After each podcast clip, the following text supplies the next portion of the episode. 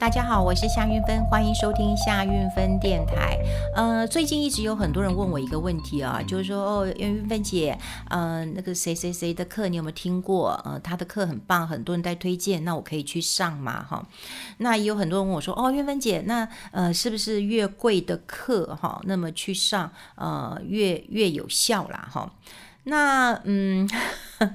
我我我我实在是很难评论了哈，但坦白讲，大家都要呃知道一件事情啊，也就是说，好，你都知道，呃呃，巴菲特，我举一个大家都很听过的名字啊，就巴菲特好了，他这么有名，他也是股神，嗯、你大概听过，巴菲特有出书，他有出出他的自传哈，但周边的人呢也有帮他出一些书，甚至他的媳妇儿都有帮他出书了哈，但重点就是你看到巴菲特有没有开课？没有啊。啊，第一个他有出书，第二个他有很贵的午餐竞标，但你看他没有没有开课嘛？好，你没有开课嘛？哈，那呃，我觉得哈，嗯，开课哈，呃，这件事情啊，你要区呃，就是区分一下哈，区分一下，也就是说，今天去呃去学习都是好事了。那你今天去开听课，你听课你就一定能够投资赚到钱吗？还是你听课？去赚到专业的知识，这两回事哦，这两回事啊、哦。比方说，你会看财报，你会算，你会看 K 线，你可以看什么什么好什么线，你是学到专业知识。但是你能不能够因为去听课去赚到钱？好，赚到钱，这个是关键哦。好，那你想想看哦，你今天如果本金是一千万。好，你一千万一年十趴一百万啊！如果说你今天没有办法帮你自己赚到这十趴，那这个开课是不是就卖知识而已？卖知识而已，他没有教你投资的技巧嘛？他没有，所以呃，我我一直哦想要花时间讲的一件事情，也就是说，你今天去听课，你听的是专业的知识，对，这是好的。专业的知识是好的，但你有学到怎么去获利吗？我过去真的嗯听过，我很多的朋友哈，因为有时候我都会觉得啊，人家开课你多少学一点知识，可是后来我都会觉得说，哎，你要学知识，跟你有没有办法学到赚钱获利的技巧，这是两回事了。就像我真的有很多年轻的朋友，那他们也是花了好几万，结果根本就没有学到什么。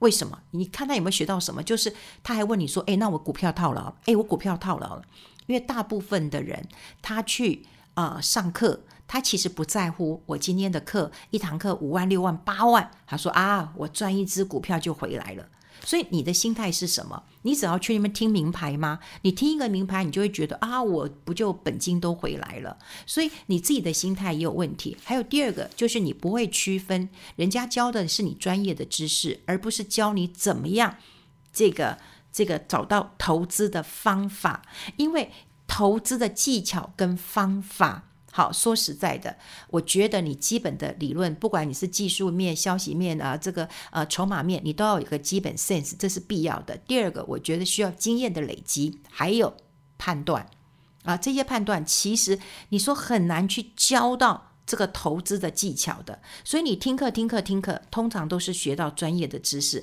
所以你看，我一堆朋友，年轻人，我常常觉得觉得说啊，你们花了大钱，然后你去哦上了一个课哦，那上了这个课之后呢，你还是问我，哎，我股票怎么套牢？那你我觉得你根本就没有学到投资的一个技巧的，不是吗？然后如果说你今天投资这么厉害，我问你哪一个投资很厉害的，他要出来上课？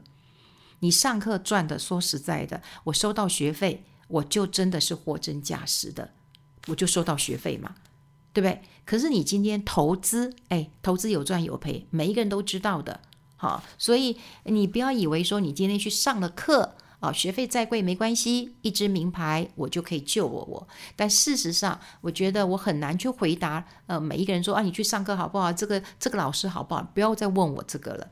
第一个，我也很难去评论。好，评论。那第二个，其实我很在乎的，就是说，哦，大家学习都是一件好事。但说实在的，你现在要学习，你要思考一下，他这么好赚，他干嘛要教你啊？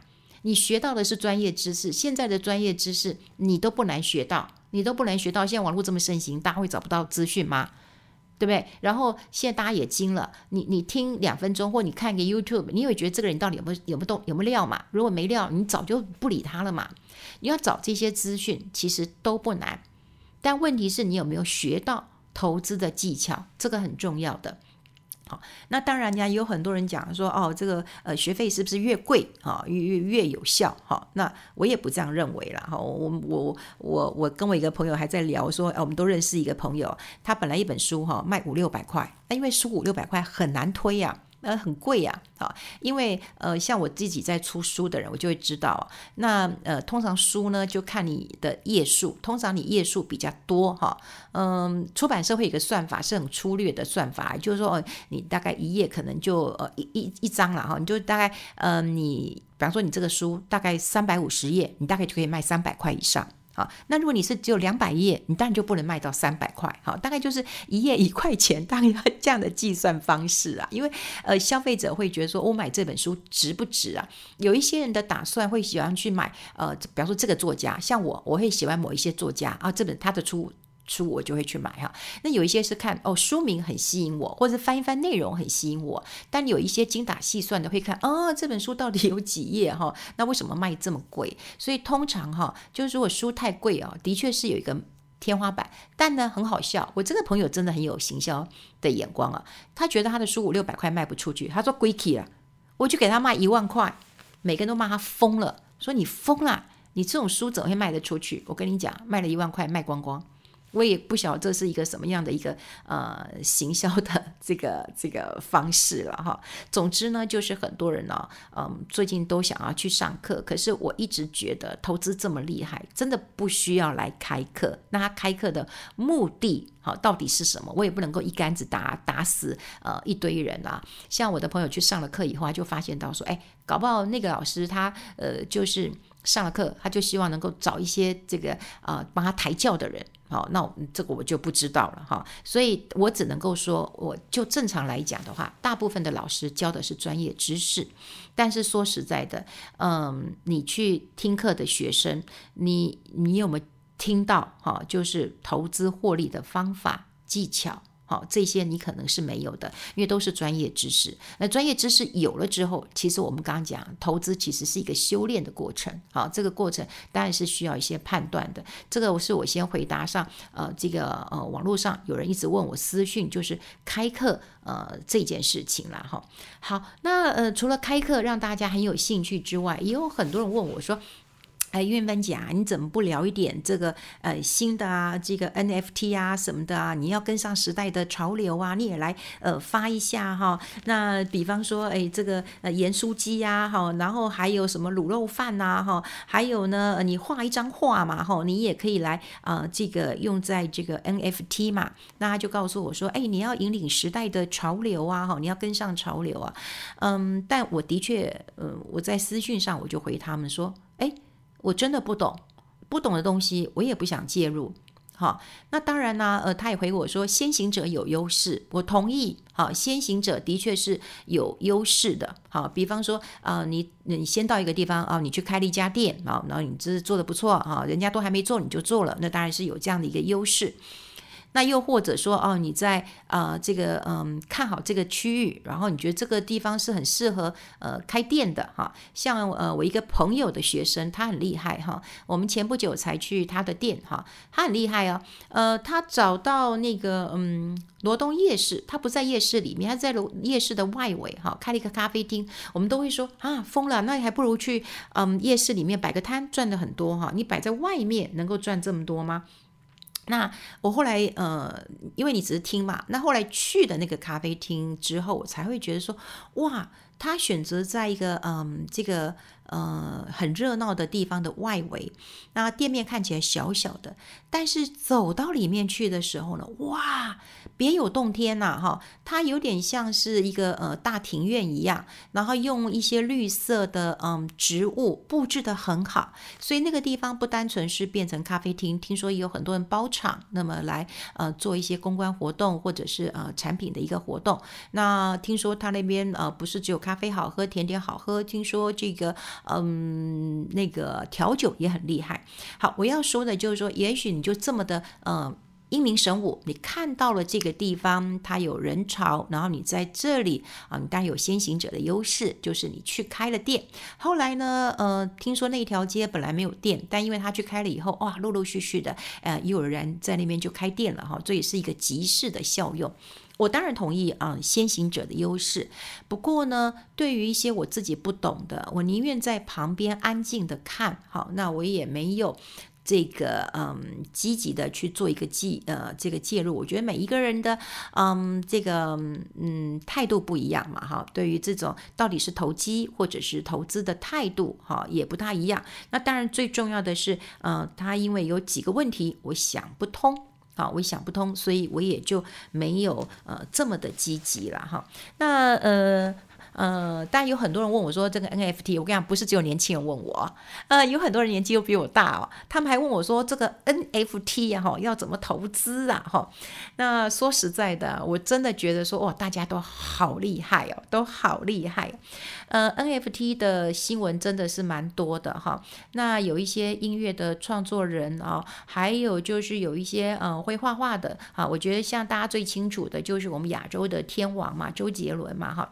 那他在今年元旦的时候呢，他就画了熊熊，那他的熊熊呢，哇，一只就起价好像就是两三万，啊，一下子就卖光了，好，听说四十分钟就已经销售一空了。那呃，国内也有人说卖盐酥鸡，哈，就真的开始在卖了，啊，这好像就是呃这个。呃，NFT 的热潮哈，每个人都想要这个沾个边呐哈。那我也常常问我自己啊，就是说，呃，像之前就是在那个呃元宇宙当中，也有人去买一块地哈，还有人说哦，这元宇宙呢也有跟 GUCCI 合作了哈，那跟 GUCCI 来设计一个呃非常特别的一个款式的这个呃皮包啦哈。那有人说，哎，那个。姐，如果我送你一个这个呃，GUCCI 啊联名的，然后在元宇宙发行的皮包，哇，那你在这个元宇宙里面不就横着走嘛哈？我就跟他说，你送我这个皮包，我就先那个。那个那个揍你两拳啊！第一个我摸不到，我拿不到，我也我也没办法背出去，你叫我给谁看啊？好，所以这个我一点都不会呃心动的。好，那 NFT 啊，大家朗朗上口啊，可是并不是那么的清楚知道它到底是在做什么的。呃，它中文就翻译成非同质化代币，哈，应该是这样子的。那主要的原因还是因为区块链的一个技术，那有一些这个呃特定的一个智慧合约，好，所以它有一些。变成一个加密的代币，好，这听起来都很不错啊，智慧，而且还有合约，好，它还有加密，还有代币，好，那它嗯，不像比特币或者我们知道的什么以太币啊、狗狗币啊，它可以去分割，或者是它可以去呃换的，它是不行的哈，是不行的。那 NFT 哦，就是因为之前有一些嗯，这个画开始去拍卖了。哈，拍卖了，那拍卖出来的价格呢，都非常非常的惊人，好，所以也大家就看到说，哦，NFT 怎么这么好赚呢？很多的藏家哈就开始去呃线上的平台去收购一些虚拟的收藏品。好，讲到这里的时候，大家就讲啊，这个虚拟的收藏品真的属于我的吗？是属于我的吗？是这样子的吗？好，我这个人哦，我还是希望眼见为凭啊，真的，呃，就像现在有很多的呃照片在我的手机里面，好，那我也很喜欢。可是我是说实在的，呃，我还是会挑几张我最最最喜欢的，好，我就会把它洗出来。啊，有时候有人如果呃看到不管是我的直播或者什么，你可能会看到我我背后哈就有我画画的照片啊，或者是啊、呃、我自己啊、呃、参加一些活动，人家拍的不错的，我就会把它洗出来。那另外当然我连那个电子书我都不太爱看了，因为我觉得我眼睛好累啊，我还宁愿看这个书，所以我喜欢抓在呃手上的感觉了哈。那我先讲这个 NFT 啊，它它为什么价值会这么高？好，会这么高哈？大家可以有几个这个思考的一个方向了哈。那第一个当然就是你的信仰，这个信仰当然不是只有你的基督教，呃，这个嗯天主教或者是佛教，这个信仰就是在于说你喜不喜欢他。好，你喜欢这个运动明星，你喜欢这个网红，好，你喜欢这个画家，那你就会去支持他。哦，你说今天周杰伦画的熊，哇，你都觉得好棒哦，因为你太喜欢周杰伦了，所以他画的，呃，不管他画的一只熊，他画的一个什么，你都是爱他，我说的这就是一种信仰，因为你喜欢他，好，你喜欢他。有很多人也喜欢哪个球星，哪个球星的，就你会非常非常的喜欢他。我弟弟之前也跟我说，哎，你你知道那谁谁谁？我说，嗯，他有很有名嘛，哈，还对我连名字都忘了哈。他就说，哎，你不够喜欢他了，哈。对，你看他就认为说我不够喜欢他，所以呃，你要知道啊，就第一个来自于他的价值，真的来自于。你喜不喜欢他？我们说的就是这种信仰。你喜欢他，那你就会认为他是有价值的，你就会去呃收藏起来的。你说现在我们有多少人呢、你在小时候，我们小时候都看过大同宝宝吧？我们只要买个电视，买个大同的家电，都会送一个大同宝宝。请问大同宝宝你有留着吗？除了少数，我有一个朋友，他真的好就把这些大同宝宝都留着。这些大同宝宝经过了时间哈之后，哎，有几个。好，真的很厉害。听说有一些编号是非常的稀有性的，那这也成为关注的焦点。好，重点还在于你喜欢这个大红宝宝。如果你觉得你没有那么喜欢它，你根本也不会留那么久。好，你根本不会留那么久。像我最近，其实我看到有很多的地方在布置那个，嗯，就是空间布置，放一个缝纫机，每个人都说好有感觉哦，好棒哦，哈。没有看过缝纫机，我们家以前也有缝纫机啊，因为我妈妈以前啊、年轻的时候做裁缝啊，所以她家里其实是有缝纫机的，有时候帮人家车车补补的。后来我们搬了好几次家，那缝纫机丢了，也没得修，也没得丢了。我要是能够这个 Q 波的话，把它。这个捡起来，我看现在也是古董一枚，但我也不知道堆哪里呀。好，我们家以前还有菜毒啊，大家都知道，我们在收呃这个收食物的时候，以前哪有什么冰箱啊？哈，就会有一个纱窗，然后有一个呃木板，然后呢就把它收到里面去，那你隔天可以再吃。但早年当然卫生习惯也没有这么的讲究，哈，但收菜毒啊，哈，那菜毒啊现在嗯、在很多的空间当中你也可以看到。所以，呃，我觉得重点就在于说，你会不会把它留下来？真的就看你喜不喜欢它。好，真的是喜不喜欢它。那当然，现在有很多的网红，很多的运动明星，听说还有很多 AV 女优啊，也在发行这个 NFT 啊，哈。那就看你喜不喜欢它了。那另外就是 NFT 哦，它有个重点就在于说啊，它还是有些稀缺性的，哈，因为它都是限量发行。好，限量发行就会有个重点，要买要快哦啊，你慢就买不到了嘛哈，所以你大概会有这样的一个效应。那另外还有一个重点，NFT 哦，它的投资性再怎么样，我就买了，我买了等你增值，我总有一天等到你，这就是很多人想要试试看、搏搏看的一个关键。好，所以说 NFT 好不好？好，未来的一个趋势之一。那为什么是未来趋势呢？我们看到区块链的技术其实还蛮成熟的。好，还蛮成熟的。那区块链啊，或者是说虚拟货币这件事情啊，我也很想跟大家分享一件事情。为什么我对于这个呃呃虚拟的货那个货币啊，我看起来，我都不是那么的一个呃重视，你知道吗？你想想看呢，有哪一个国家好会同意？好，我的税收都税不到。啊，都由你们随便在在在在乱搞，怎么可能呢？怎么可能呢？对，大家一定要知道一个关键的一个因素，好，就在于说，你想想看，国家的一个一个一个主权，然后我收不到钱，好，我收不到钱，这些虚拟货币最大的问题是怎么样？你知道国家的监管。哎，如果说真的今天呃实现了哈，真的实现了，不管是元宇宙啦哈，或者是我们刚刚讲的这个虚拟货币啦、区块链啦，啊，我所有的娱乐消费呀哈，我都在那个虚拟世界当中啊，然后我的国家 GDP 我也在我的虚拟世界当中啊，你国家管不到啊，你也扣不到税，你觉得哪个国家能够容忍呐？哪个容忍呐？所以我觉得啦。未来国家就会是阻止这些不管是虚拟货币、数位货币发展一个最重要的关键。你哪一个国家会忍受这些科技的巨头说你发行这些去中间化，什么都不用我管，然后你们这边进行，然后我政府收不到钱？大家用简单的一个逻辑来算算看，你政府会容许吗？好，大家都说哦，区呃区块链很好，它是一个加密货币，它不会有呃这个去中间化，好、它呃这个不不用去去去被别人家赚了一手，好、我可以直接的去转那你国家呢？我不用管你的金流，你的钱来来去去呢？啊，我收不到税呢？哪个国家不是想方设法的在收在收税呢？不管是每一年的这个所得税，好，最后的一笔遗产税，我都要收到啊！哪个国家能够不收的？所以有时候你要想想看哦，就是说你当然可以看到了，区块链的技术是日益的一个成熟了，很多的加密货币的价格也都不错了。当然，我们刚刚讲过先行者的一个优势啊，优势，比方说哦，比较。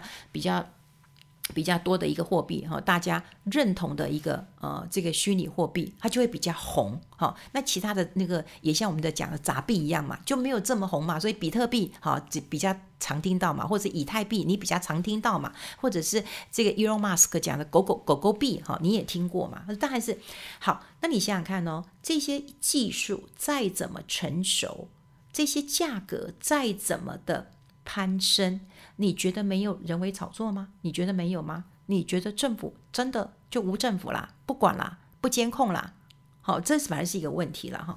那另外哈，我觉得我也问过很多的这个啊、嗯、科技新贵啦，问一些工程师啦哈，他们对于这个呃虚拟货币啦哈，对于这个区块链比较熟悉的哈，他也告诉我说，这是一个问题，什么问题你知道吗？你一旦忘记密码了，你根本没有办法重设。所以之前大家有没有听过一个呃，就是一个工程师，他其实好像有很多很多的这个比特币，可是他最痛苦的一件事情就是怎样，你知道，他已经忘记了密码了，而且他已经试了第二次，他如果第三次再试错的时候呢，他这些货币就。完全没有办法拿回来，这是去中间化，你没有办法证明那是我的。比方说啊，我存折搞丢了，我我这印章怎么搞丢了？我还可以去银行哈，因为银行是有个中间角色，可这个你就没有办法。所以你一旦忘记密码，无法重设。我跟你讲，我我这个人哦，我根本就常常忘东忘西的。像前几天下雨，我连雨伞都忘了带回来，呃，出去有记得带，回来根本忘记了。那你说叫我重设密码这件事情来讲，根本就是很痛苦的。一件事情，还有哈，就是说我这个人可能比较重视那个智慧财产权，也就是说，你有没有想过了？你你买到的 NFT，你你到底是不是有它的著作权？你只是买个爽的，还是你买空卖空呢？哦，你怎么样证明哈？因为它它一些作品它是可以上链，可以去交易的，所以到底你买卖的是你你你是拥有者吗？好，还是你是千分之一万分之一？好，你这些都要搞清楚啊！你如果不搞清楚，诶，他上链了，他再去卖的话，那你到底是你买到什么？你你有买到他这个著作权吗？啊，不然的话，我是一个创作者，我当然可以一直卖，一直卖啊。那你到底拥有什么？我不知道，我不知道。那当然有很多人也很关心，说，哎，这个跟洗钱有关的哈。过去艺术品都碰到这个问题了，更何况这种虚拟世界这个 NFT。好，艺术品也有人说，哎，这根本就是。呃，洗钱的工具嘛，哈，就是你买个这个呃艺术品去送人家嘛，好，那事实上当然有涉及一些洗钱的，可能有一些现金交易或者是其他的一些交易。所以，呃，当有人问我说啊，你韵芬姐，你有没有发行 NFT 啊？你有没有跟上时代潮流？嗯，么我可以告诉大家，我没有，好，我还嗯在观察，我可能也不会，我可能也不会。如果你真的有兴趣的话，你慢慢思考一下，国家这个角色在对于科技。啊、呃，这些巨头会怎么样对付？你再来思考一下，未来这一些的数位货币会有什么样的一个发展？好，我只是浅见啦，学学文的，学商的，哈，这个呃，如果有一些科技人士的话，也可以给我一些想法跟意见。好，分享在这边，我们下次见，拜拜。